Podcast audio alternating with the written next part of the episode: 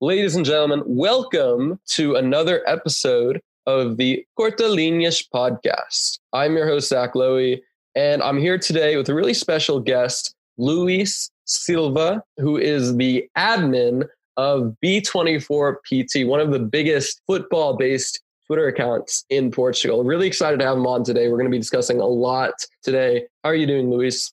Uh, hello, everyone. Thanks, Zach, for the invite. It's a it's a pleasure to be here talking about uh, Portuguese football with you. Well, I'm uh, a little bit about me. I'm 21 years old. I I am the admin, as you said, of the B24 in Portuguese, one of the biggest uh, football communities in in Portugal, and I'm very happy to be here talking with you.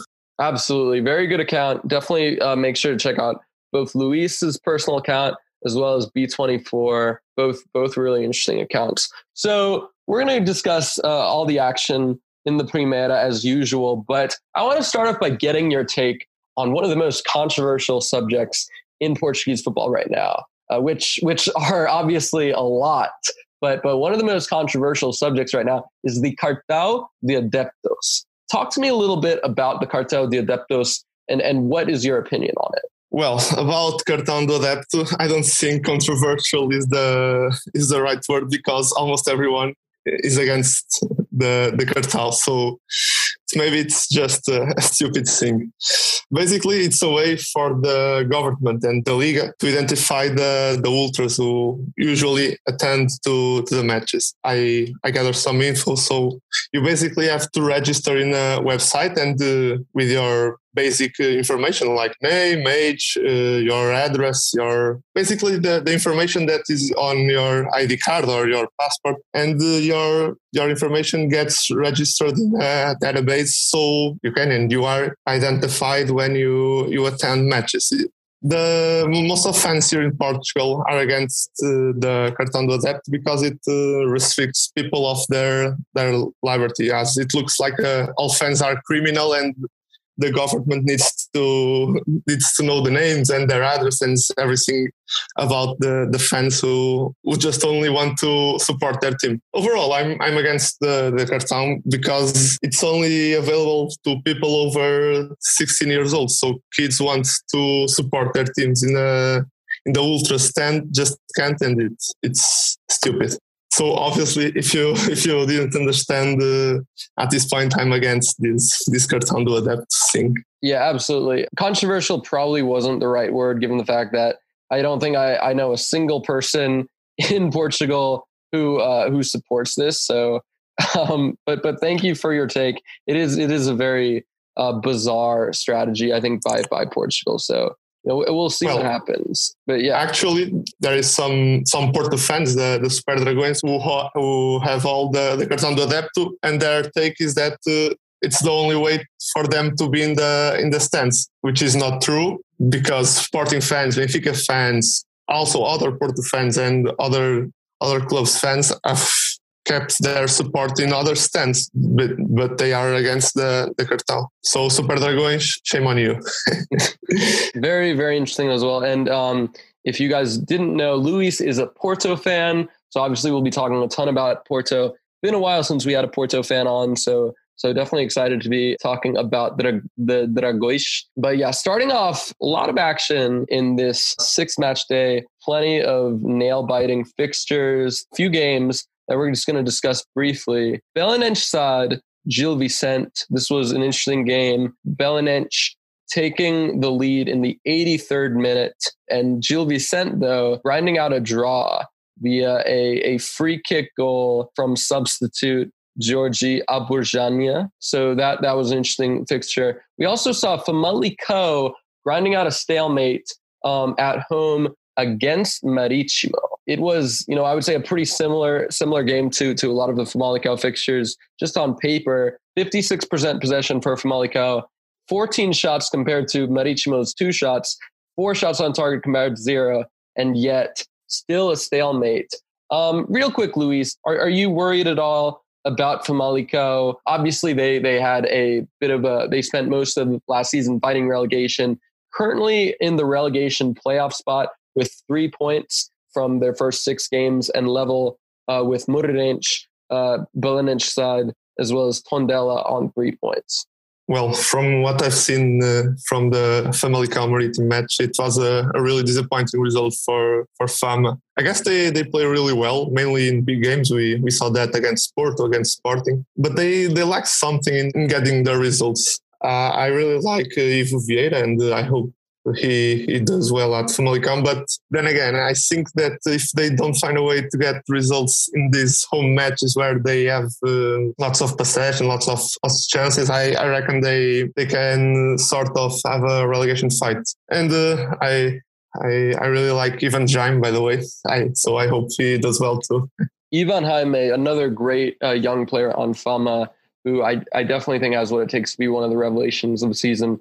Famalicão taking on Penafiel on Wednesday in the Taça da Liga before a relegation six pointer against Tondela on Saturday. It'll be interesting to see what happens with that game. Another draw we saw was Vizela going up against de Ferreira. Paços going down to 10 men early on via red card from Helder Ferreira. Vizela, newly promoted team, uh, taking the lead right before halftime via Guilherme uh, Schettine and Paços de though, equalizing right after halftime via a goal from Denilson. Very nice goal. Definitely, definitely check it out. So overall, you know, not not a great result from Paços, who finished fifth, currently ninth in the league, whereas Vizela, newly promoted Vizela, doing fairly well, just two points behind Paços. Uh, it'll be interesting to see what happens. One thing I will say though about this game is it became known after, uh, the one-one draw that a Vizela fan had racially abused Douglas Tanque, Brazilian striker, um, and called him a monkey right when he was uh, about to come on for Denilson, the goal scorer, and the police quickly found the the, the racist fan and uh, withdrew him from the stadium. So obviously there there is still a ton of work that needs to be done in Portugal with with kicking out racism in stadiums. But overall, I think this is definitely a positive step. And and frankly, if, if Portugal can do it, other other leagues with plenty more money like England, Spain, Italy can definitely do it as well. There, there's just no excuse for this. And and frankly, I think that withdrawing the fan it only goes so far for me. It should be it should be a permanent stadium ban. Any any thoughts on this or or or the Paços uh, Paços' current form, Luis? Well, first about the the match, uh, I think Paços will will have a mid-table finish this season, and uh, well, their, their squad is is good, but they I guess they won't achieve the the place of, of last season. And I hope Vizela stays up because uh, they look like a really run club. And uh, and uh, although I don't know very much about their their squad, I like their their manager and it's very charismatic. about the the racism incident, when I, I saw the news, I was I I was really surprised because there was a situation where the police acted so quickly, removing the the fans from the stands and.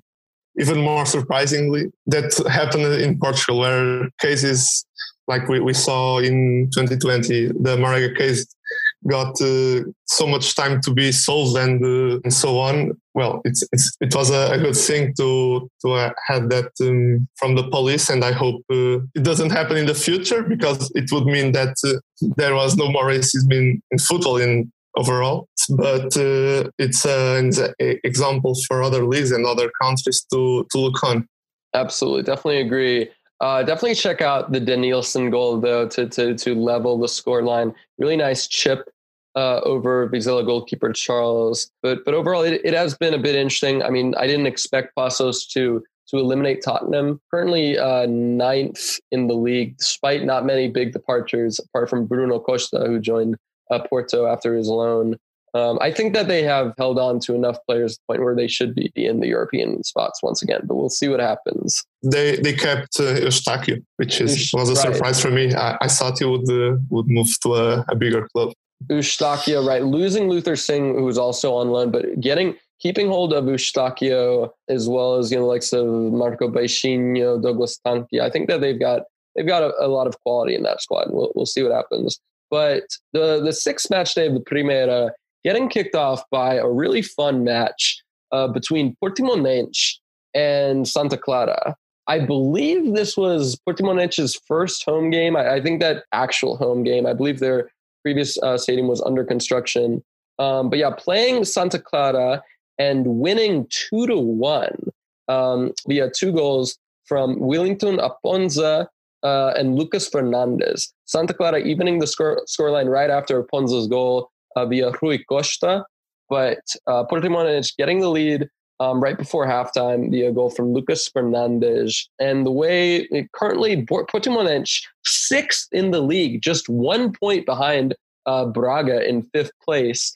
Uh, I gotta say, you know, despite despite losing Beto on, on deadline day, this is a team that I think Paulo Sergio has has clicking on all cylinders. Uh, to be sixth in the league after after six match days, it is it is quite impressive. And I think that you have to give credit to both the coach as well as a lot of these players, such as Lucas Fernandes, who for me is, is one of the most underrated attacking midfielders in Portugal. I think that he his he almost was overshadowed by Beto's breakthrough season last campaign, but just a fantastic performance against the Açorianos. Uh, talk to me about this Portimonense team as well as uh, your thoughts on uh, Lucas Fernandes. Well, I agree with you. I think this Portimonense squad and uh, Paulo Sergio itself, it's going a bit under the radar. And I, I guess it will be a, a good surprise this season.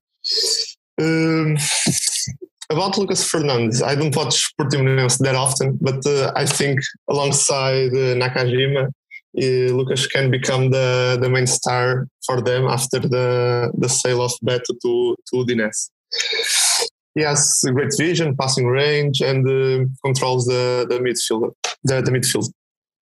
When Portimonense tries to play from the back, he usually drops deep to pick the ball from the center backs, but um, uh, in my opinion, he lacks some and product for a, a, number 10 in terms of, of, goals. Although the, the, the two goals he scored in 2020 uh, were, were very good, and these goals against Santa Clara was a, a, good one too. I don't see I don't see Lucas Fernandes getting the the contract at uh, at a, Benfica, a Sporting, or a, or a Porto, but uh, I would have been surprised to see him playing for like a, a Guimarães or a, or a, or a Braga, for example. Absolutely. One player as well who definitely caught my eye was Willington Aponza. Um, Aponza, a Colombian striker who uh, who joined uh, Portimonense from um, I forgot what team it was, but but but has really stepped into the uh, t- stepped into the departure of Beto and who who joined uh, Udinese on on deadline day. Obviously, has has really flourished. Um, has he he actually has a had a better start uh, to the season than Beto um, statistically. Um, and I think that really we need to we need to take a look at this kid. He wasn't just good for the for the goal, but but also in terms of linking up um, and hesitating and, and, and, and providing the assist for Lucas Fernandes's goal. Um, Aponza, though, coming from America de Cali, and you know, it seemed like the, the plan was to to just gradually bet him into the team, have him play for the U23 side in the Liga Revelação. But Beto's departure uh, really had has seen Aponza become a key player under Paulo Sergio. Um, and uh, and and really just step into this uh, to this vacancy at at at center forward. Um, we know how how much business is done between Porto and Portimonense. I don't know. Do you see Aponza getting a big move potentially to Porto soon? Well, I, don't know. I don't know him very very much, but. Uh, it's not a surprise that Colombians do well at Portugal. so it wouldn't be also a surprise if if he moved to Porto because he has all the, the ingredients to to be here sometime. Nothing quite like uh, Porto with with Colombians. I mean, Porto have also a history with with Mexican players, but I would argue even even more with Colombian players. You know, Jackson Martinez, Falcao, James Rodriguez, uh, and now arguably the best player in the league right now uh, which we'll talk about in a little bit. Um, but just real quick before we move on to another game, how concerned should we be with Santa Clara? um, currently hovering above the relegation zone with four points from their first six games. And it really does seem like the, the departure of Carlos Jr. has left a massive uh, and massive hole in attack that that just is not being filled right now. Uh, so much inefficiency and just poor decision making. I think that they had enough occasions to win this match, let alone draw it. But you can clearly see how much how much uh, Carlos Jr.'s departure is is hurting them. Uh, should we should we be concerned with Santa Clara? Well, last season for Santa Clara, I guess it was obviously an overperforming one. Although they had and have some some interesting players, but this season was always going to be a, a different one. First, they don't have uh, Fabio Cardoso, which I, I, don't rate at all, and I don't think he has the capacity to play for Porto. But I can't ignore his overall good performances last season. It was he was very consistent and doing a, a good job at the back. Also, losing Carlos Jr. after the, the start of the season, it was it was very very bad for for Santa Clara. But they kept Morita and. Uh, and they got uh, Luiz Phellype on which I which I would like to see back to to his best. I don't think they will be in a, in a relegation fight, but they, they won't achieve more than a, a mid table finish, I think. Definitely agree. Keeping hold of Hidemasa Morita, very important for them. Um, Luiz Phellype, it'll be interesting to see how he does, though. I mean, obviously joined Sporting on the back of an impressive uh, season at de Ferreira. Now, now at Santa Clara with the task of of of of uh, filling that hole in attack. Uh, going to be interesting to see how he does for Daniel Ramos' side. Um, moving on though, moving on to to the next match I want to talk about. Uh, obviously, we need to we need to discuss your team, uh, FC Porto. Porto picking up a five nothing victory over Moreirense. Um, so just um, just a few days prior to this match, we saw Porto uh, grinding out a stalemate um, at the Wanda Met- Metropolitano. Um, personally, I felt like it was a bit unlucky for Porto as opposed to Atletico. Um, I thought that they they were a bit unlucky with the refereeing decisions, and I, I really think that Chancel Mbemba's expulsion at the end of the game was was was honestly a joke. Um, but but you know, moving on to the Porto game against Moreirense, we saw quite a few rotations um, in this lineup from Sergio Conceição. Uh, I, I, think you know right right from the get go when I saw this Porto lineup, I'm like I was like, "Ooh, this is this is going to be tasty." There there's some there are quite a few uh, quite a few interesting ones. Um, obviously, Sergio Conceição has typically gone with a 4-4-2 during his time at Porto. But this game against against uh, at home, we saw him heavily rotate and going for a 4-2-3-1. So Toni Martinez, um, obviously unavailable after his his previous um, his previous sending off against against Sporting. Um, so Mehdi Taremi spearheading the attack as usual in the 4-2-3-1. Otavio and Luis Diaz once again starting on the wings um, and as well as we saw uh, Fabio Vieira playing in almost a 10 role uh, as, as kind of the central attacking midfielder. Mateus Uribe partnering Vitinha, um, Vitinha um, starting ahead of starting ahead of summer signing Marko Grujic. Um, and we also saw Wendell, another summer signing from from Bayer Leverkusen, um, getting the nod at left back over Zaidu Sanusi. Um, and yeah, talk to me about uh, talk to me about these rotations. I think I also forgot Pepe, who, who I believe was injured uh, for this match. He was out, and and as such, Ivan Marcano started over him. Um, talk to me about about about these rotations, though. It, it worked pretty well, didn't they? Well, it was game of the season for me. uh, both Vitinha and Fabio Vieira in that midfield were were class. I obviously don't expect them to start all matches of the season, but uh, against these lower table teams like Moreirense, especially playing at home in Dragao, they they should always always start, in my opinion.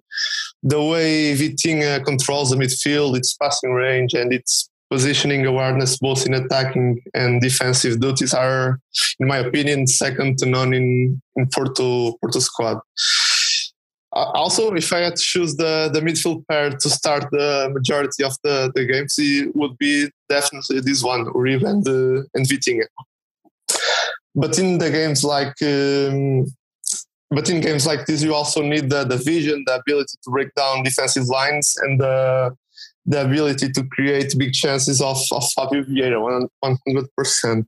But in Champions League games against Liverpool, Atletico, Milan, Fabio Vieira loses off possession mainly before the, the attacking midfield could uh, could hurt Porto. So I, I won't be surprised to see Grujic starting uh, against Liverpool or Benfica or, or Sporting. But as I said in in these matches where where the, the, the opposition defends with 11 players, Fabio Vieira and Vitinha could and should start as there are no players like uh, like them in the in this squad. One thing I, I, I like about Fabio Vieira too is that can, that he's on his way to become a, an end product machine. He was a bit lazy and out of the match in the first half, but then he went and uh, made three assists like like nothing. He also has three goals and one more assist in like uh, I guess I have here my notes 930 minutes, which is very impressive for a for a, a, a young kid like like him. About Wendell, uh, when you had Zaidu, Manafá, or even Marcano playing at left back for over a season, obviously a Bundesliga experience left back like like Wendell will look like prime Roberto Carlos for for the fans. But in my opinion, he he did good against uh, against Athletic in the in the second half, and against Moreirense he hadn't much much work to do. Attacking wise, I believe he's obviously not uh, one hundred percent adapted to, to Sergio Conceição's routines, and uh, and he will only get better. So he will obviously start the next matches. Absolutely agree with with regards to Vitinha and Fabio. For me, you know, both of those players should be starting for Porto. I'm not saying they will because this is Sergio Conceição we're talking about, but um, I think that looking at you know their performances in the U21 Euros, both so crucial to to to leading Portugal to the final. Um, Fabio Vieira, I think that is his capacity for you know that final ball is is just so impressive. Um, the only issue though is is if you put these two together, one you need a defensive midfielder, right? I think that um, I think that uh, going back to Sofia Sofia Oliveira, right, pop, popular Portuguese pundit who who had I think in her fir- in her preferred Porto lineup, like both of them the double pivot, and um, and and a lot of people were getting at her but then saying like que defendia, right? Like who is who's it who's who's defending? Right? um, so and I and I I agree with with them. I think that that's that's a bit too lightweight um, to to be playing in the same double pivot. I think you need either Uribe or Grujic uh, partnering Vitinha. But you know, the more I see them play, the more I'm thinking that that Conceição should should switch up to either a four three three or a four two three one um, obviously, it's hard to drop Toni Martinez given his impressive start to the season, but I don't know. I think that the potential is there for a really nice team with the four-two-three-one. Um, Uribe or Grujic part, partnering Vitinha and potentially Otavio or or Tecatito, probably Otavio on the right flank, um, as well as Luis Diaz on the left. Um, is Diaz is, is Luis Diaz? I mean, Diaz is obviously getting another brace against Moreirense and just proving how good he is.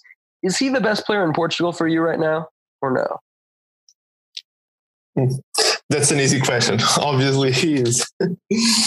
uh, I really like Luis Diaz, and uh, in the last few months, he he improved. The one thing he was lacking in the first season here in Porto that it's uh, finishing and uh, and his end product. So from from now, he only destruct every team.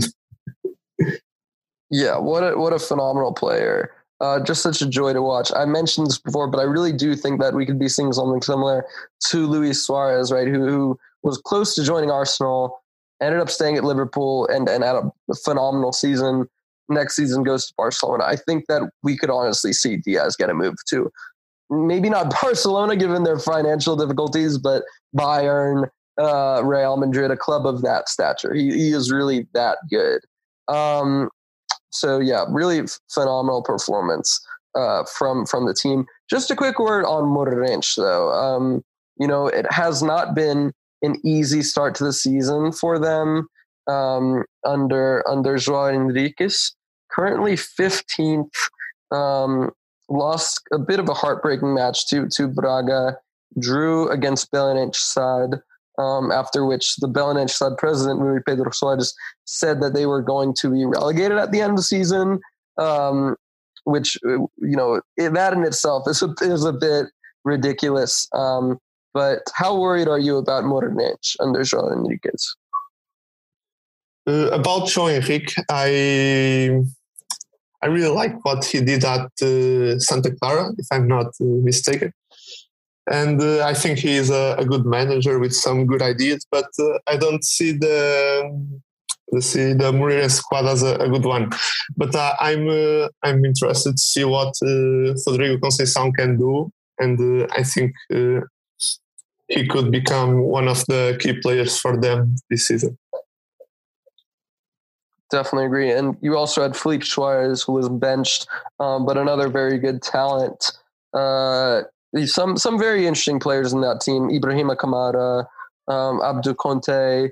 I think that they will fight against relegation, but um, but I, I, I think that they have they they they have enough quality in their squad to stay up. We'll see what happens though.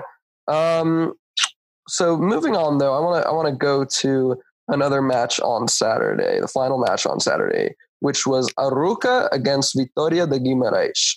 So Vitoria de Guimarães taking the lead early on via goal from Ricardo Quaresma, um, going up two nothing via goal from Tiago Silva, but Arouca quickly equalizing um, from Oday Dabbagh and and eventually, uh, or sorry, quickly having the scoreline via goal from Oday Dabbagh and then equalizing in the 94th minute via goal from Luis Pedro de Freitas Pinto Trabulo. Um, I think that this was, you know, taking away the first, the, the final 15 minutes, I think that this was definitely uh, one of Vitoria's better performances under Pepa. I think that we saw a lot of the the the the the, the team. We saw a lot of the characteristics that we saw um, from the Paços de Ferreira side that that obviously got European football under Pepa last season. Um, Pepa setting up with a four-three-three and with with Oscar Estupiñan uh, partnering Quaresma and Marcus Edwards on the flanks. Um, midfield of Andre Andre, Tiago Silva, and Tomas Händel. Uh, so, so looking at that front six, there is a lot of quality for Pepa to to carry out his system. Overall, what did you, what did you think of this performance from Vitoria and and their performances in general under Pepa? Um, do do you think that they have enough to to get in what I would say their rightful spot of of being in the top five in Portugal? About uh, Vitoria and about Pepe, I think they can achieve top five. Uh, the fifth place, obviously. I think that the top four is is obvious, obviously locked in, I guess. But uh, I I'm a bit disappointed with their their start to the season. Uh, there are some some problems in defense, attacking. They they are not producing the the expected, but um, but I think they will manage to to fix the problems and I really like Pep as a manager. So I I also want them to to do well. Absolutely. Um, Vitoria, though, I think that uh, we, you know we've talked a little bit about we talked I think on the previous episode about Matouš Trmal, been one of the biggest revelations so far this season. 22 years old, Czech goalkeeper, and had a really nice start to the season in goal for Vitoria, but uh, committing a bit of, I think you say in Portugal, frango, a, a pretty big mistake. Um, yeah. You can't just blame Trmal, though. I think that this is, you know, there is so much quality in the front six of Vitoria, but the defense, the defense is really where the quality is lacking. Um, you know, we, we've seen some promising signs from Abdul Mumin, but in general, I think that Mumin and, and his partnership with, with George Fernandes, as well as uh, Rafa Soares, Falaye Sacko on the, uh, as fullbacks, okay, a bit a bit stronger than than their central defensive pairing, but I do think that this is this is the biggest weak weak link of the team, the back four. Um, how concerned are you with this with this defense in terms of preventing uh, from from achieving his goals at Vitoria? Well, a few years ago, I I rated Rafa Soares very highly, and I thought he would make it that Porto first team, but he got loaned out, and uh, eventually he went to Spain, and he's back to Vitoria now. But yeah, Rafa Soares and and Sacko are the less less bad players at the the the Guimarães defense. George Fernandes is a, a liability, and I would uh, not start him at Porto B team either. uh, but yeah, it's it's the, defense is Vitoria's main problem, and uh, I'm curious to see how, how Pepa will solve, or if he will solve the, these their problems. About their goalkeeper, it was a surprise for me because uh, because at the preseason Bruno Varela would be the, the, the obvious starter, but then he got injured, and now we have a fantasy Jew in our hands because it's it's also very cheap at fantasy games. So I thank I thank him for them for that too. Absolutely, I think that you know we touched up a bit about this. Bruno Varela, Bruno Varela, as good as he was last season, he's going to have a very tough time winning the starting spot start, starting spot back um, from from Trmal. Um, I, I, do think that George Fernandes will probably be back in starting in defense. George Fernandes will be benched once Toni Borevković returns from his suspension. Um, not much better. I, I, think that Borevković definitely leaves some to, some stuff to, des- to be desired, but he is, in my opinion, a better option than George. Um, real quick though, just finishing off on this Vitoria game, um, Marcus Edwards. Marcus Edwards, one of the most magical players in the league when he is on form. When he is on form, I want to I want to caution that when he is on form. Far too often in his time in Portugal, he's just been really inconsistent and uh, just just not having the I would say the the consistent performances that will earn you a big move. But uh, just just a month after his superb uh, super sub match against Vizela, which he came off the bench and led them to a four nothing victory. Marcus Edwards coming off coming coming um, in the starting lineup and having a really good performance. Five out of five successful dribbles completed, four key passes, seven out of eight ground duels won, two big chances created, two fouls won. Obviously, the stats don't tell the full story, but this is a player who, who when he is on it, uh, can can light up any defense in Portugal, in my opinion. Um, what do you think of Edwards? Uh, do you think that this could be his year that he really explodes and and get gets the move that his uh, talent deserves? Well, I haven't got to see much of Marcus Edwards this season, but uh, I will just say that, uh, and this opinion may may offend some some Portuguese football fans, but I think Marcus Edwards is overrated big time very, very overrated by by Portuguese football football fans. In my opinion, he would uh, nowhere near start in Porto Benfica or Sporting. He has the skill, but he's very, as you said, very inconsistent, and will produce two or three magic moments through the season, and then get benched or get hooked for for the rest of the season. Uh, I, I, like him. It's it's one of the the streets on forget player, but uh, I, I, I don't think he will make it uh, at the the big stage. As suas não esquecem.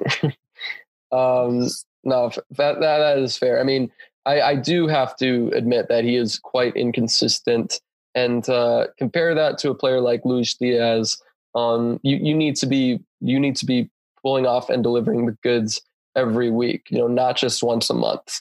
Um, that's that's the biggest thing that Edwards needs to work on. Not only just doing that bit, but also just solidifying a starting spot um, because he's been in and out of the team over the past uh, one and a half years. So so we'll see what happens with him. Um, so Sunday's action, obviously seeing de Ferreira drawing to Vizela, Porto destroying Moreirense, um, and Sporting closing off the weekend with a one nothing victory over Estoril. So Sporting, um, just a few days after their uh, five uh, one loss to to Ajax, going up against um, traveling and, and going up against probably, in my opinion, the, the biggest revelation of the season, which has been Estoril, um, newly promoted team who who are currently in the top four, currently in fourth place um, under Bruno Pinheiro, who has been rewarded with the Coach of the Year award, um, Coach Coach of the Month, excuse me. Um, and you know, going up against Estoril at home. I, I, I will say though, uh, while I have been very impressed with Pinheiro this season and his work, um, you know, this isn't just any normal uh, newly promoted side, right? I think that's that's that's that can be seen not only by by their results but by their performance as well. I do think that he went a bit too defensive um, in this match. On paper, you know, Estoril set up like a four-two-three-one, but but on the match, it was really more like a line of six, like a defense of six, and just you know camped into their own box um, and relying on Daniel Figueira, the goalkeeper, to to pull off some incredible saves. Um, overall, I, I, just think that they jeopardized their style too much, and, and plenty of players, which for me could have been starting, likes of um, Nahuel Ferraresi, Romario Baró, Bruno Lourenço, a lot of quality players um, having to come off the bench. Um, what did you make of Bruno Pinheiro's um, setup against Sporting? And in general, what are your thoughts on on how Estoril are doing this season? Well, uh, yeah, Estoril defended with a with a back line of six players, but if you think about it, there was nothing much more that uh, Estoril could do to to, to to rescue some points against Sporting. It was a, a defensive approach, but if he, I guess, if he if he stuck to to the his main tactics, I guess Sporting would would would get three or four more goals. Real team is an interesting one because it's I guess their main goal is to is to avoid relegation, and they are almost they almost uh, already did that. But in the in the paper, they have a, a squad to fight for European uh, European place, in my opinion. Bruno Pinheiro has done a, a really great job there, and uh, I think he he will do even better this season, and he will surprise some some not more, not many, not much uh, attentive fans of the Portuguese league. Absolutely. Um, as for Sporting, though, um, you know, getting the one nothing victory and leapfrogging Estoril in the league, um, currently level on points with Porto. Um, we saw a pretty pretty rotated team. Not not so much rotated as much, uh, uh you know, quite a few new faces. Um, Gonçalo Inácio continues to be injured, um, and we saw Luis Neto once again taking up his place on the right side of defense. Mateus Reis, though, um, getting the start over Zouhair Feddal on, on the left side of the back three. Uh, Reis is a player who has definitely earned the ire of, of, of sporting fans with, with some boneheaded uh, performances. But it is clear that Ruben Amorim likes him a lot. And it is also clear that uh, Zouhair Feddal has, has become, has been the weak link of, of this defense for, for quite some time um, you know, the Moroccan defender was was definitely important in in in their title um, in their championship last season. But overall, I, I definitely think he's a few notches below um, Coates and Inácio. Um, how just just how important though do you think it is for Sporting to reinforce their the central defensive positions?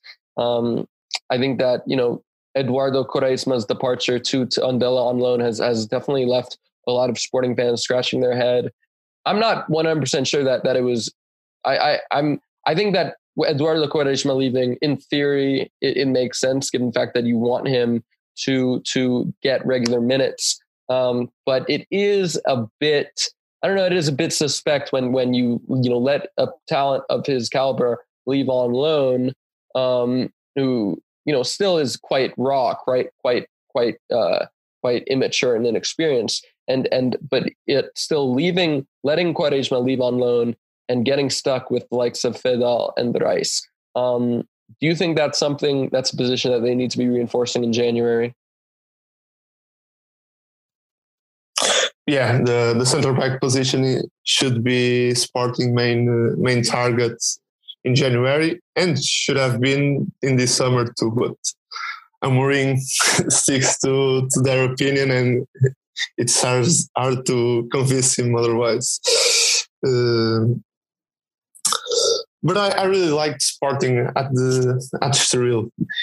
Uh, Amorim in the press conference said that uh, suggested that that the Sporting team should press uh, should press with four players instead of three, and uh, we we saw that at Estoril with Porro making the the with Porro also pressing Estoril's first line, and I guess it was a, a good uh, a good a good uh, change by by Amorim. About the the center back uh, position, I like Eduardo Quaresma, but I don't think he would be better than Mateus Reis or or uh, or Feddal uh, at this point of his career. I, I guess it was a, a good uh, a good decision to send him on loan to Tondela, and I, I, I hope he he does well at and does well there. But uh, they should look uh, at the market to to buy a, a first team quality center back. Or even look at the the free free players right now but i don't think there are any that would fit uh, Ruben Amorim's ideas. Yeah, I said before, right, right, just I believe a week before Nuno Mendes was sold, I said that if if Sporting do sell Mendes, uh, they should reinvest that money into a left center back um, to to upgrade over Feddal and Reis. Um, I don't think that. I think Vinagre certainly is a downgrade. Ruben Vinagre is definitely a downgrade from Nuno Mendes, but I definitely think he has the potential and the ability to uh, to lock down a starting spot. Still a lot of questions though over his defensive ability, and we saw that against Ajax um, you know, it, it is clear that he is an inferior player to Nuno Mendes, but uh, I think that reinforcing the the central, the, reinforcing the back three is is definitely a bigger concern for Sporting. Um, I want to move on though to to the attack though, um, and specifically, I want to talk about Paulinho and Pablo Sarabia. Paulinho, you know, a player who who joined for club record fee uh, from Braga in January. And, you know, despite not really convincing, he has remained a constant fixture in attack for Sporting, really a testament to the, the confidence that Ruben Amorim has in him.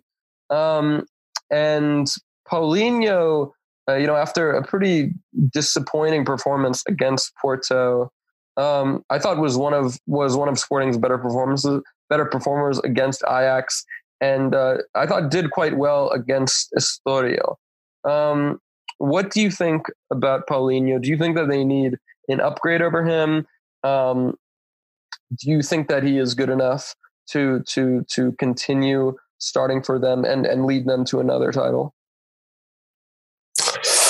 Paulinho, it's a difficult case. Obviously, a player that costs 16 million euros should bang a lot of goals but uh, the reality is that doesn't look like the, the main task for him that uh, Amorim, Amorim gives him. Uh, so we can say that he's doing a, a good job by Amorim's eyes. The way he links up with the midfield, opening space for the runs of like uh, the likes of Nuno Santos and his passing ability too, in my opinion, are are underappreciated by sporting fans. So I don't really think that uh, they they they should also uh, they should also um, with uh, with Pedro Gonçalves scoring loads of goals. They don't they don't need necessarily to upgrade on Paulinho because the the goals task it's it's given to to Pedro Gonçalves. So I don't think Paulinho it's the the main problem for Sporting at the moment. But yeah, but the reality is that that the, the fans will always always demand goals to a to a striker. So it's up to to Paulinho to be mentally strong to to overcome some phases of the season where he won't score goals. I just want to have a quick uh, shout out as well to João Palhinha. For my money, the best player on the pitch um, against the Estoril. Uh, you know, for me, I think that he might just be the the most underrated player in Portugal right now. Um, I know you have your own thoughts on on Palhinha, but honestly, he is just he has become even more important um, for Sporting in midfield after João Mario's departure. You know, I think that Mateus Nunes is is a very good prospect, but but he and and he thrives in sort of open matches like the Porto game and and the even the Ajax game to a degree. But against deep blocks like Estoril, he he definitely has he definitely leaves a lot to be desired in comparison to João Mario. And I think that's where you know Palhinha's improvement in the final third, both in terms of scoring goals and setting up goals, as well as just his passing um, and his ability to you know uh, destroy counterattacks and and regain possession has just been so important for them. Um, but but yeah, I, I think that Palhinha is absolutely fantastic, and for me, he should be starting uh, for for Portugal. Uh, what what are your thoughts on Palhinha? Palhinha, hmm, I like Palhinha because defensively he's a he's a good player. Although he he doesn't get uh, the yellow cards he, he deserved, but yeah, Palhinha obviously is crucial to to Sporting's to the, the Sporting side, and uh, he he would also start for for Portuguese national team. But uh, you, you said that Palhinha is underrated, but I don't think that's the case because even Porto fans, Benfica fans, although they compare him to to Uribe or or Julian Weigl, for example, they I guess everyone in Portugal at this at this point rates Palhinha very very high. Definitely, I definitely agree with the with the Case, with with the yellow card point. I think that he's very similar to Casemiro in the fact that uh, he gets away with a lot of a lot of yellows that he should be getting. Um, but but yeah, for me, just just so brilliant in in the heart of midfield for Sporting.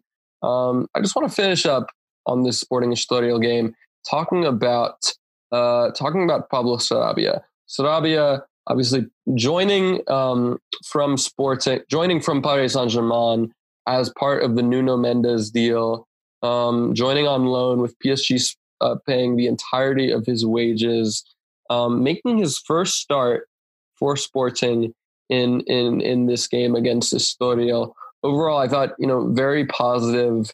Um, I do have some concerns over how he fits in with Paulinho and Pedro Gonçalves because I think that a lot of those players are, are goal scorers at heart. Um, I think that Ruben Amorim has his cut has his work cut out for him in in getting them all to fit. Um, I think Sarabia, more than being a creative influence for me, he's he's a, more of a player who who will uh, you know play almost as a second striker and and uh, be very very involved with the final third.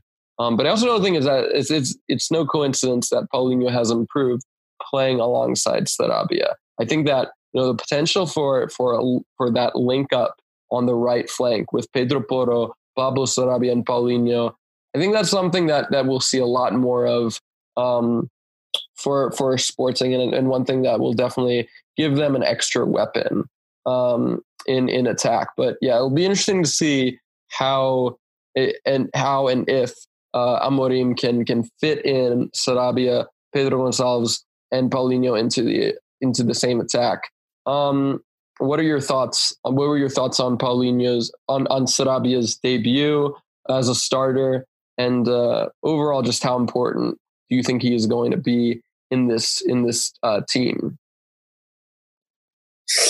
About Sarabia, uh, I I think he did well an average average to good per performance against against Estoril. But I, I, share your concerns about him fitting the team with uh, Pedro Gonçalves back from from injury. Nuno Santos in the left provides some attacking uh, attacking attacking. I'm missing the word. Some good attacking uh, moves, but uh, is a bit uh, inconsistent. He and he also is a, a very one-trick pony player. So I I would like to see Pedro Gonçalves playing in the in the left with Sarabia on the right, combining with with Porro. And I think in with the when the, the season go, goes on, that will be the the Sporting's front three. Absolutely. Um, uh, overall, and, and, I yeah, no, and I didn't I, I, I, didn't I didn't talk about Jovane Cabral because I think he's he's a bench player to to come in in the 70 minutes of the match if if needed. Yeah, I don't think he he can be a, a starter for for Sporting. Yeah, Jovane definitely been more of a super sub uh, under Amorim. Um, he definitely has a lot to provide for them, but um, I, am really interested to see how he shapes how Amorim shapes up the attack. You've got, you know, the on paper it looks like it will be Pedro Gonçalves, Pablo Sarabia, and Paulinho, but you have other options who, as you said, you know, provide a different profile, like of Tiago Tomas um, and and Nuno Santos and Jovane those Bruno Tabata, um, you know, can can offer a little bit more mobility, ability to kind of stretch um, the attack. But moving on to Monday's matches, um, we saw Benfica hosting Boavista. Um, Benfica going with a team once again going with their three four three. Um, only this time with with Rafa Silva, Rafa Silva playing on the right flank, um, I have to say, you know, I think that that that it's almost gotten lost in in other players' performances. But Rafa is having a very good start to the season um, for Benfica. He's been incredibly important. Didn't get didn't get a goal um, against Boavista, but I think we're definitely seeing some some great for him form uh, from the Portuguese winger. There were reports that that that uh, Benfica rejected a 30 million offer from Zenit for him um, overall, you know, he, he definitely does his does deserve his praise um, for for how good he has been so far. Um, what do you what do you think of of Rafa's role under Jorge Jesus? About Rafa, I think this will be the season that uh, we we see the the best from from him. He last seasons he, he got some goals, got some assists, but uh, then again, he he was a bit of uh, inconsistent, like uh, like the seasons before, and I, think that if uh, Rafa keeps this this form and these good matches, even not scoring or or, or assisting, he he definitely is one of the, the best players in, in the league. Moving on, though, I mean, to to the looking at uh, the the previous match, we saw a stalemate between Benfica and Dynamo Kiev. Um, and, you know, George Jesus going with quite a few changes to this lineup, sticking with the 3 4 3, but um, Darwin Nunez coming in for Everton um, Ribeiro after the Brazilian's ineffective performance on the left flank. Uh, Diogo Gonçalves getting uh, the, the start over Gilberto and um, and Lucas Verissimo coming in uh, for Morato. I don't think there. I, I, think that Morato is is a very very good um, defender, and I think he will challenge for for a starting spot. But right now, I definitely think that Verissimo, Vertonghen, and Otamendi is, going to be the the starting back three whenever they are available to play together. Um, but looking at the other, looking at the other, um, looking at the other uh, changes to this lineup, Darwin Nunez getting the start on on the left side of attack, playing alongside Roman Yaremchuk and Rafa. Uh, Julian Weigl partnering Joao Mario in the double pivot. Diogo Gonçalves and Al Grimaldo on at, at wingbacks and Odysseus Vlachodimos as as the goalkeeper. Um, do you think that this is Benfica's strongest lineup? At this point of the season, I think I think it is, and uh, it's the, the starting eleven. The starting eleven of Benfica, I guess it's almost uh, defined and uh, the only doubts that uh, George Jesus could have is the the the right uh, right wing back and the the left winger positions. But with Everton Cebolinha having so many poor performance and Darwin scoring some some goals and getting some good performance, I guess Darwin will definitely keep his place for the the next important match. But at the same the same time, I just can't rate Darwin that's so high that uh, she, he should be a unquestionable starter. Even more considering he cost 24 million euros. But uh, but I believe he has the potential to become a, a really good uh, striker or left striker. I don't know the the position he really played yesterday, but but he needs to improve like his finish and uh, also also related to to some weak mental attributes from him.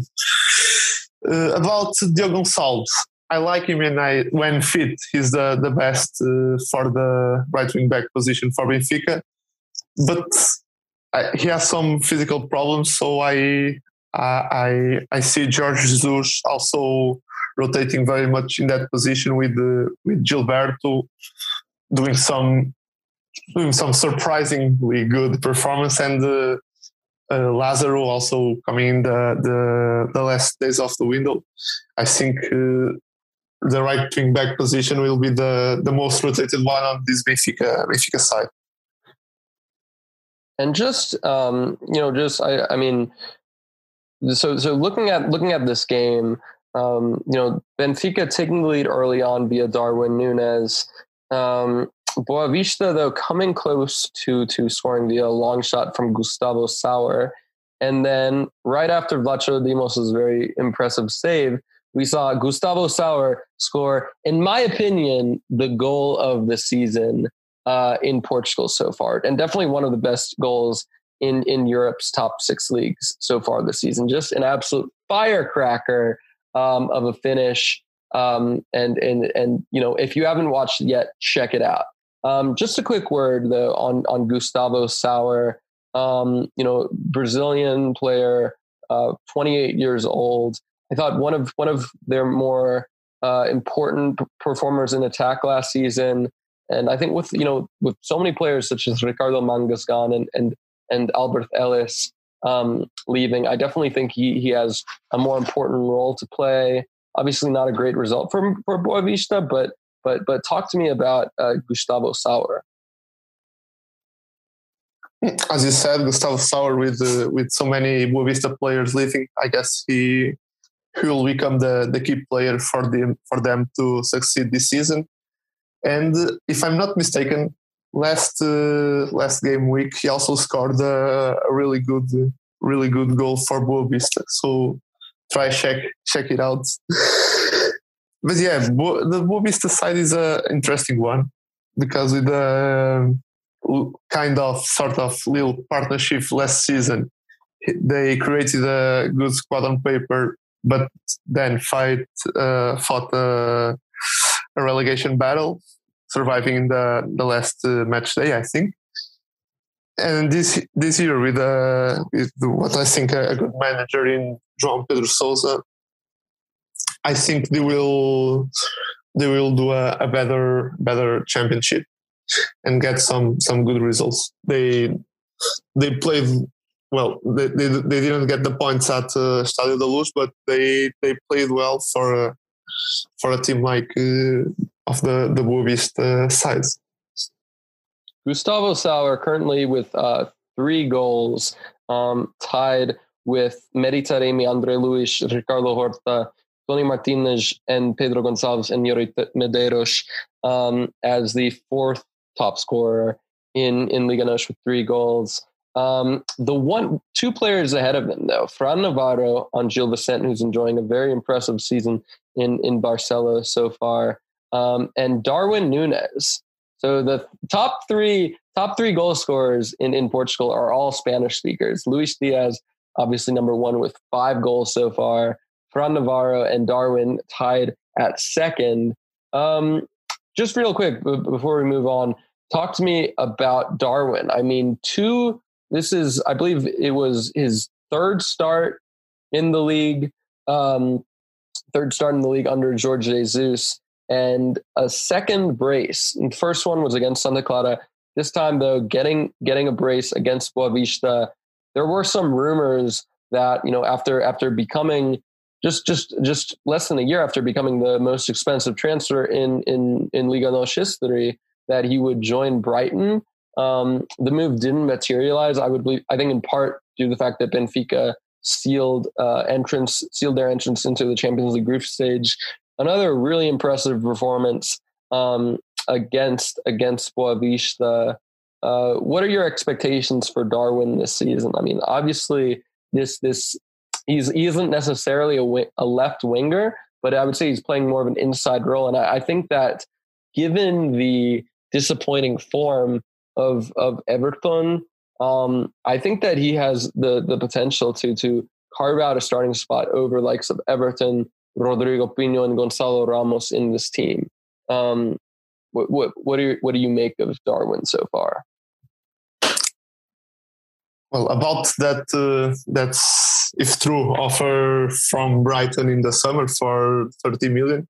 If I was uh, Rui Costa or Luis Felipe I don't know who was in charge of uh, of Benfica at the the the moment of the the offer from Brighton, I I I would accept the offer. I don't think Darwin is is near of uh, of being valued at uh, 30 million and should be a, and would be a really good uh, good offer for Benfica to accept.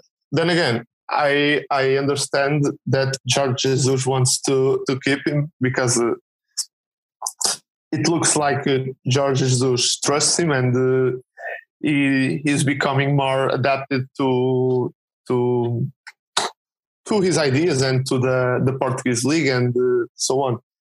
As I said, Darwin has some some liabilities to his match, but uh, he has the potential to to become a, a really good uh, good striker. I would like to see him playing the the nine role in the place of Yaremchuk, but then again, in the, the left for the left winger position, Benfica doesn't have that uh, that much depth, and uh, I I understand that uh, that if he keeps playing there with uh, with Yaremchuk and Gonçalo Ramos and Pinho up front. Absolutely. Um, Benfica, one of three teams in in Europe's top six leagues that have won every single league match so far um, alongside Paris Saint Germain and Napoli. They've won six out of six, uh, scored 16 goals, only conceded three. Uh, just a phenomenal start for them um, after last season's disappointment. Um, currently four points ahead of both Porto and Sporting, who, who already have quite a bit of ground to make up. Um, Benfica uh, going to face off against Vitória de Guimarães on Saturday, whereas Porto are are playing uh, Gil Vicente on Friday. Um, Sporting, on the other hand, taking uh, going up against Maritimo. So it'll be interesting to see what happens with those. Um, moving on though to the final final match in in this in this match week, we saw Braga going up against Tondela at home. Um, another another very uh, shaky performance from Car- Carlos Carvalhal's side overall, uh, in in the past few weeks, it has been sort of a I would say a common theme. Their their lack of efficiency in attack, and and and also just taking time to get to get accustomed um, and, and taking time to grow into the game and and score. We we've seen this plenty of times uh, this season. Um, opening match, we saw that Raul Silva and and Ricardo Horta uh, leading them to a victory over Marítimo via goals after the 60th minute. Uh, the game against Sporting, they only scored after Matheus Reis's red card, uh, with Abel Ruiz grabbing a goal. It wasn't enough, obviously. Um, and we also saw this Braga uh, drawing to Vitória de Guimarães in a stalemate, um, and drawing once again to Paços de then losing to to uh, to Red Star Belgrade in the Europa League, um, grabbing a goal in the 76th minute from Wanderson Galeno, uh, and but eventually uh, losing um, via penalty from Aleksandar Katai. Braga on this occasion um, going up against Tondela, who are currently bottom of the league with three points.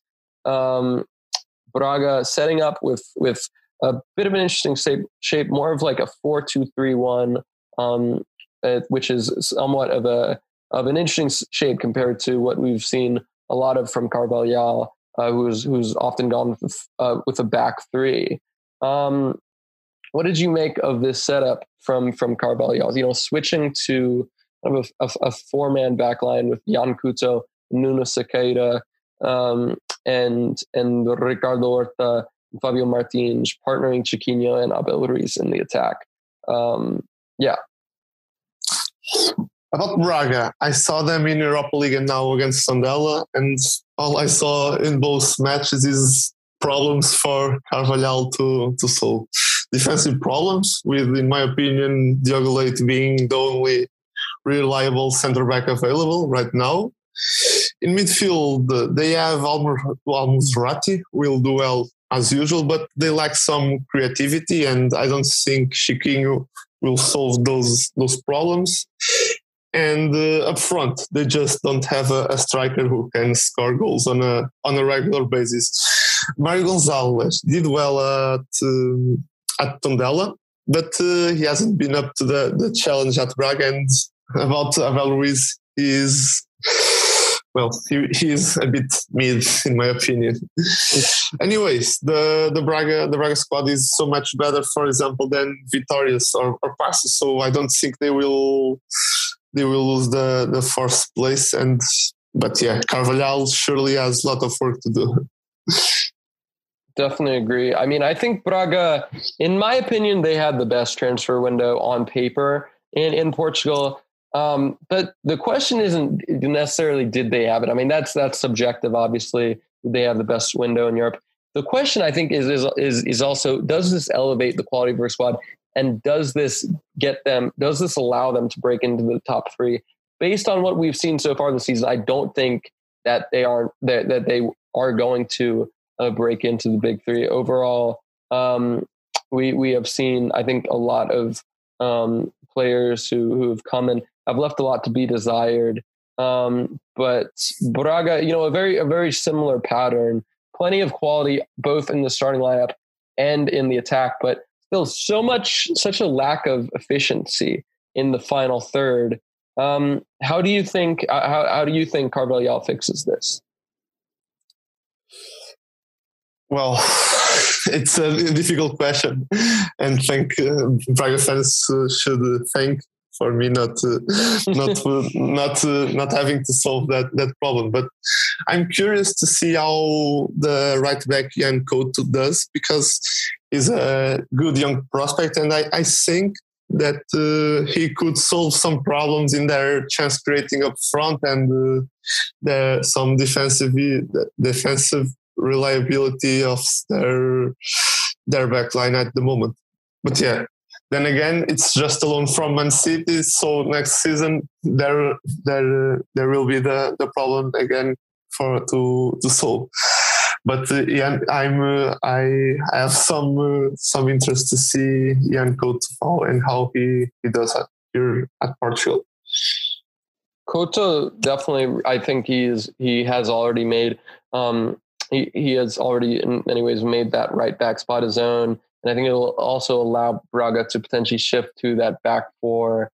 Um, obviously, Braga losing Ricardo Esgaio to Sporting is a big loss, but getting Couto on loan, I think, is, is, is very important as well.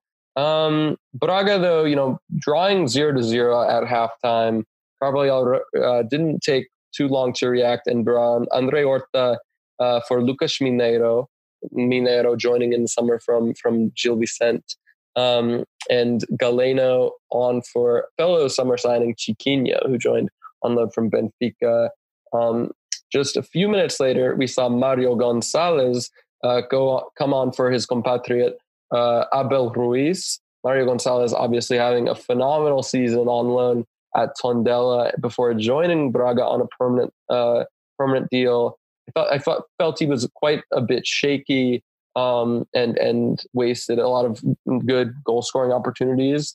Um, but it wasn't until the 63rd minute where Iuri Medeiros came on for Fabio Martins and uh, really ended up stealing the show um, for for Braga, grabbing the opening goal in the 81st minute, which uh, I think was was a combination actually of the super of of, of three substitutes of Mario Gonzalez, uh, Andre Horta, and Iuri Medeiros, if I'm not mistaken.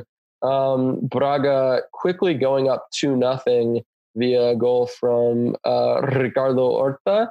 Uh, we said pl- plenty of times just how good he is. Um, it was a, a, bit of a funny goal. I think that somebody should have told Tondela defenders that you can't be offsides on a throw in. Um, but but Tondela making it two to one. Goal from a Wolves loanee Renat Dadashov. Um, and and finally Braga sealing victory in the 90th minute with a goal from Iuri Medeiros.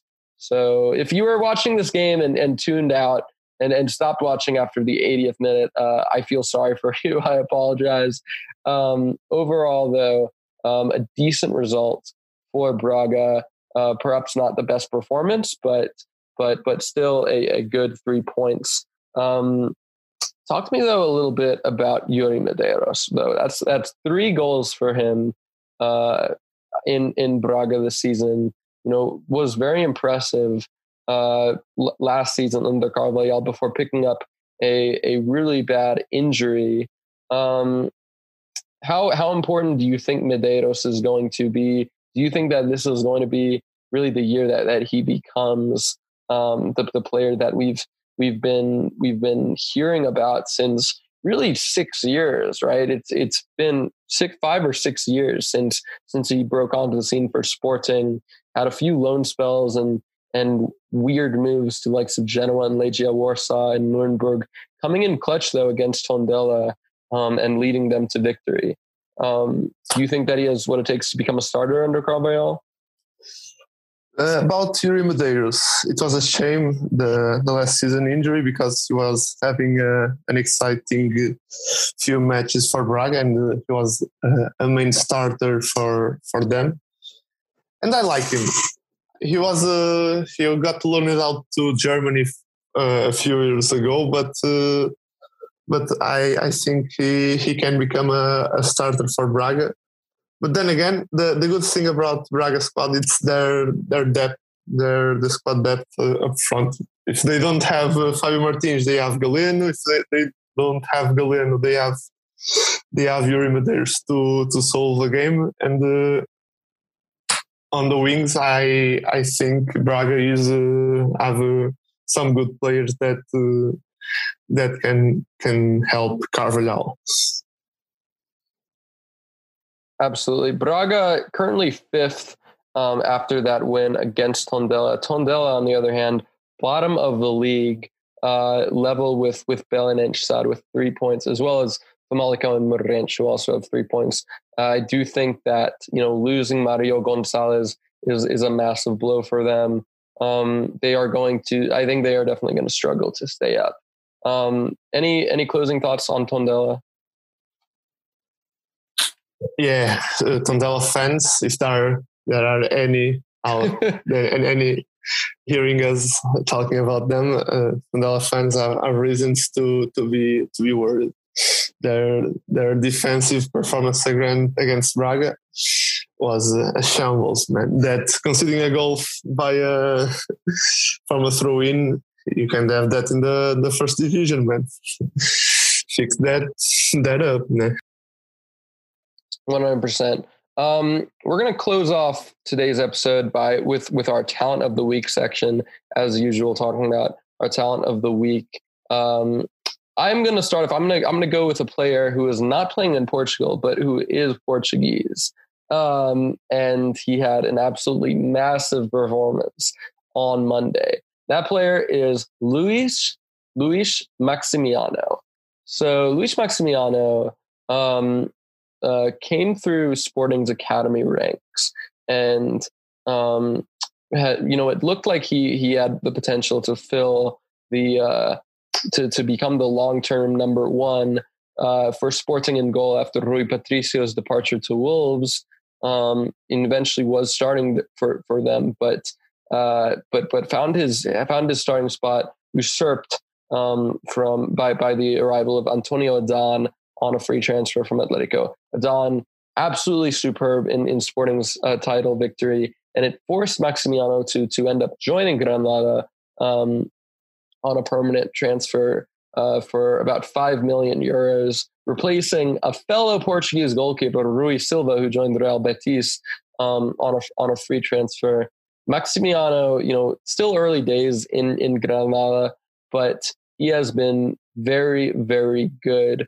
Um, joining on a four-year loan, uh, for a four-year contract, um, and and done very well. Um, and and the best performance though that, that he's had so far uh, came against Barcelona, um, uh, get, allowing Granada to to take a one-to-one draw. Wasn't able to to keep out uh, the final goal from from from Ronald Araujo, um, to to give Barcelona a point. But fantastic performance, five saves, um, one save from close range, uh, two high claims, and one out of three accurate long passes. Um, overall, very impressive performance from Maximiano. And and another stat, he is the goalkeeper with the highest um, the highest average of saves per game in the top five leagues with six saves per game um, amongst goalkeepers with with over two games played. Um, I don't think that Sporting. I, I, I don't think that it should be a case of like the one that got away because if, if you ask me if I'd take Adan or Maximiano, I'm taking Adan any day. What he did, uh, what what he not only did for them in their title win, but but what he is currently doing um, for them this season cannot be understated. Um, I think that he is a better goalkeeper than Maximiano, but I'm very glad to see him. I'm very glad to see Luis Maximiano thriving um, in Granada, replacing another Portuguese goalkeeper, and uh, at 22 years old, already already showing that you know he has the potential to. I, I would say get into the Portuguese squad in a few in a few years. Um, real quick, what are your thoughts on Maximiano? Mm, yeah, I, I, also like uh, Maximiano. He in 2019 he was a, a, starter for Sporting and he did some some good games. But with Adan, with Adan being being uh, brought in, he, he he simply just wouldn't get any any game time. And uh, moving on to to Granada was the the right the right choice. I don't think he will be Portugal's number one because Diogo, Diogo Costa exists, but he surely can get into the the Portugal national team. I agree with you. I think that Costa is is the long term successor to Rui Patricio, but um, but overall, I think that he has the potential to to get into the Portugal squad in a few years, um, or potentially this season if he continues like this. Um, who is your talent of the week, Luis? if you follow me on Twitter, you won't be surprised with my my choice. With my choice, but I'm going with uh, with Vitinha from from Porto. He's just my favorite player of this Porto squad, and and Sergio Conceição should thank all gods in world for for Wolverhampton not uh, not paying the the the buy clause option on his loan. Everything has flair, technique, man. He has got everything in what uh, a midfield should uh, he should have. He showed that against Moreirense, and I hope he gets more opportunities to to do so. Vitinha, if you are hearing this, I love you. Absolutely. I mean, Vitinha, just close off on this episode. I mean, Vitinha, I think that, you know, I've, I've criticized Sergio Conceição a lot in terms of his um, just failure to bet in and give chances to um, to to Porto Olival Academy products. But you know, Diogo Costa, obviously, it took an injury from Agustin Marchesín to to win a starting spot. João Mario currently starting at right back for Porto. Um, I wonder though if, Conceição maybe has seen the light and and realized that you know these academy talents are very good and they deserve chances, consistent chances in in the first team. Um, I, I think that you know I, I'm not I'm not super convinced that he's going to end up starting, but um, you know after after missing out on that permanent move to Wolves, I think that Conceição has realized that potentially you know this player has a lot to offer this team, and um, I, I really do hope that he is starting. I think that when you compare him to the likes of uh, Sergio Oliveira, Bruno Costa, um, obviously Sergio Oliveira was was one of Porto's more important players last season, but I think that looking at the potential that Vitinha has, I think that he's uh, just too good to be riding the bench. Um, I don't know if it. Do you do you think that Vitinha can can win a starting spot this season under Conceição? Yeah, in my in my opinion, Vitinha should should should start and is the the best midfielder in the the Porto squad. I like Sergio Oliveira and he did really well last season, but uh, I also think Porto should have uh, cashed in on him this summer because he won't get uh, any better from from last season, and he already showed this season had that he's a a bit uh, a bit weak. Don't, I, I want to disrespect him, but uh, he Vitinha at the moment and uh, Uribe and uh, even Grujic are, are better options than Sergio Oliveira for the, the, the midfield spots. Absolutely. Um, thank you so much, Luis, for coming on. It was a real pleasure. Thank you to everybody for listening. Uh, we had an absolute ball talking Portuguese football, and and make sure to check out Luis's personal account um, as well as B24, two must follows on Twitter. Um, anything else you want to say, Luis? well, thanks, Zach, for the, the invite. And I hope that everyone who listened to this episode had a, a nice time like I did talking with you and follow B24. Thank you. Definitely not the last time you're going to be on this podcast, no doubt. Thank you so much, everybody. Make sure to uh, like and subscribe for Tolinias. Um, and we will see you guys next week.